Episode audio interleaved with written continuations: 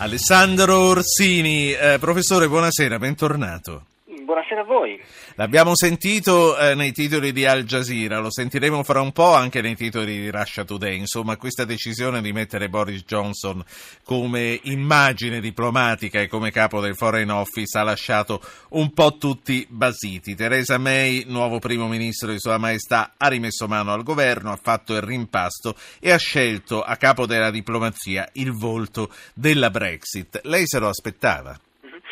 No, lo davo per scontato che avrebbe avuto un ministero molto importante, pensavo o gli esteri o gli interni o il ministero del tesoro perché eh, questo è quello che accade in politica, la politica funziona in questo modo. E Boris Johnson ha avuto un ruolo fondamentale nella mediazione che ha consentito a Theresa May di diventare primo ministro perché l'uomo che ha ottenuto il ritiro della candidatura della sua antagonista che era appunto Andrea Lezzon, quindi Theresa May aveva innanzitutto un debito forte di riconoscenza personale nei confronti di Boris Johnson, ma poi io credo che abbiano prevalso anche le ragioni politiche e se posso esprimere come dire, una mia valutazione personale ho trovato davvero sbagliati i commenti del ministro eh, degli esteri francese e anche di quello tedesco, in particolare di quello francese che ha utilizzato delle parole davvero molto forti nei confronti di Johnson che ha testualmente definito un bugiardo, eh, appunto l'ha accusato di aver detto così testualmente un sacco di bugie agli inglesi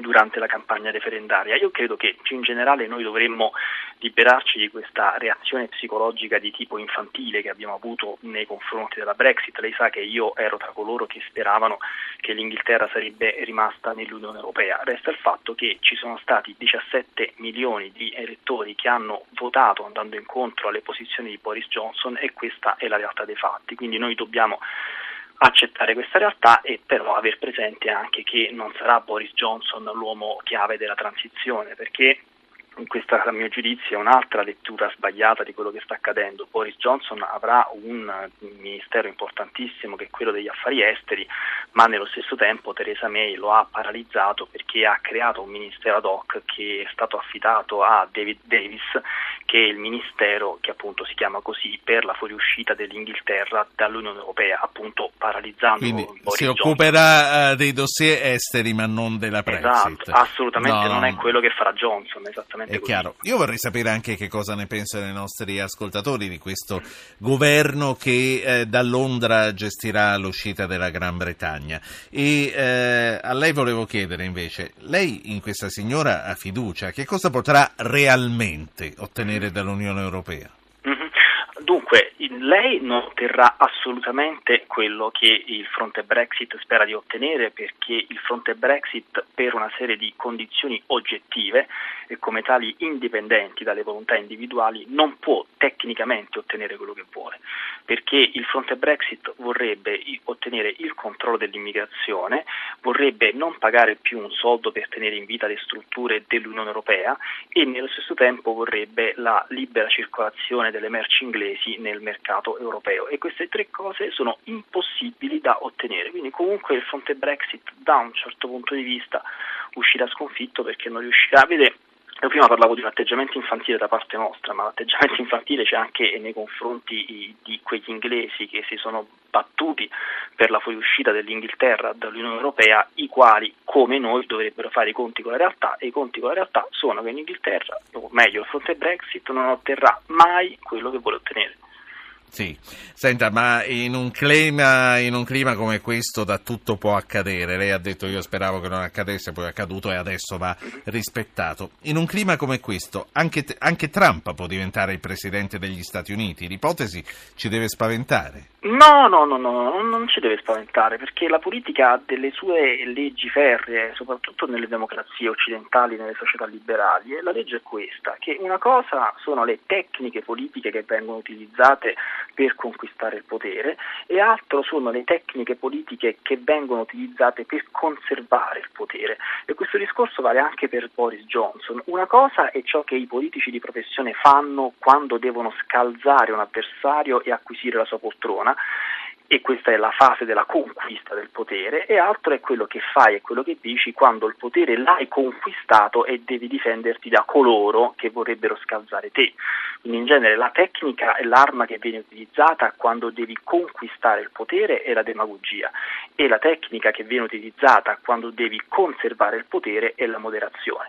Quindi quello che ne avremo da parte di Boris Johnson è sicuramente un atteggiamento più moderato, e nel caso in cui Trump dovesse diventare presidente degli Stati Uniti avremo un atteggiamento di questo tipo. È chiaro che esistono le eccezioni, ma sono le eccezioni. In genere la politica, soprattutto la politica internazionale, ha delle leggi ferree che nella stragrande maggioranza dei casi vengono rispettate. Giorgia Meloni che eh, fa, ha fatto oggi una proposta eh, direi intrigante, definiamola così, istituire il reato di integralismo islamico. Lei resta in ascolto, poi eh, riprenderemo la nostra conversazione dopo. Alessandro Orsini, è bizzarra questa proposta?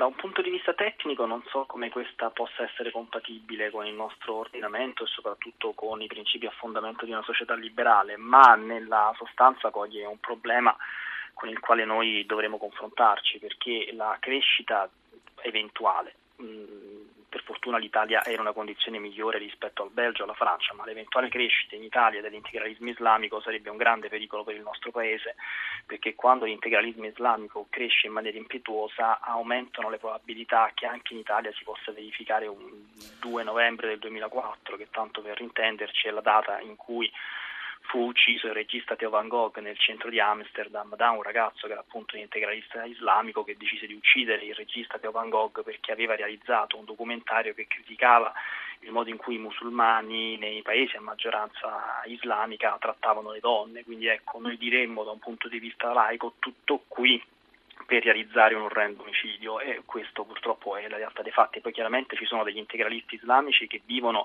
l'integralismo islamico in maniera passiva, quindi ritengono che si debbano disinteressare eh, della vita politica e allora vivono soprattutto all'interno della loro famiglia, del rapporto coniugale o con i figli l'integralismo islamico. Altri invece ritengono di doversi, di, di doversi impegnare sì. di più attivamente nella vita politica, ma resta il fatto che come hanno spiegato illustri teorici del liberalismo, tra cui Karl Popper, che, una, che, forme estreme di intolleranza non sono compatibili con le democrazie liberali e senza ombra di dubbio l'integralismo islamico è una forma estrema di intolleranza. Lei, lei come si pone nel dibattito fra buonisti e cattivisti? Uh, con riferimento all'Islam?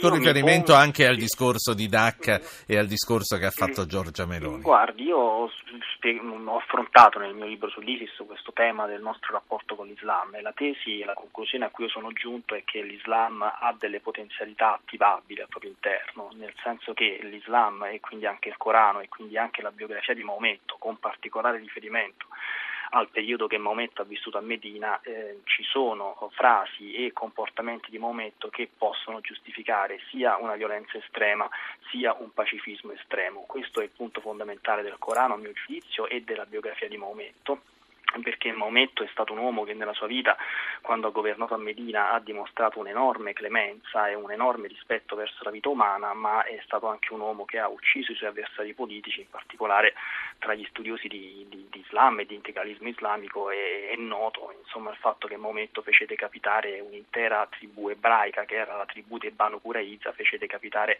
600 uomini e poi decise di vendere le donne e i bambini come schiavi. E questo accadde dopo la battaglia battaglia del Fossato, che è la terza battaglia che Maometto combatté contro i meccani vincendola. Sì. Quindi questo, questa è la mia posizione, non sono né buonista e nemmeno mi schiedo con quelli che eh, sono islamofobici. Dico che il problema è complessissimo perché all'interno del Corano e nella biografia di Maometto ci sono quelle che io chiamo così nei miei libri le potenzialità attivabili. Quindi ci sono elementi che possono giustificare la violenza, elementi che possono giustificare un pacifismo. Lei, lei da tempi non sospetti eh, sostiene che l'ISIS è agli ultimi colpi di coda, insomma, che sta che sta esaurendo tutta, tutto quello che aveva da fare da dire e che fra, fra non molto eh, ce ne dimenticheremo, forse. I fatti non sempre sembrano dare ragione, a, citando Dacca, che è stata l'ultima cosa, ne è sempre convinto. È partita la sigla, mi deve dire un sì o un no, mi è partita all'improvviso. Eh, Dacca conferma la mia tesi, poi se ci sarà tempo spiegherò perché. Dacca conferma e quindi ci tocca di richiamarla, ci tocca di richiamarla presto a questo punto. Grazie. A voi, grazie. Grazie ad Alessandro Orsini, auto, saggista, autore di Isis, editorialista del Messaggero.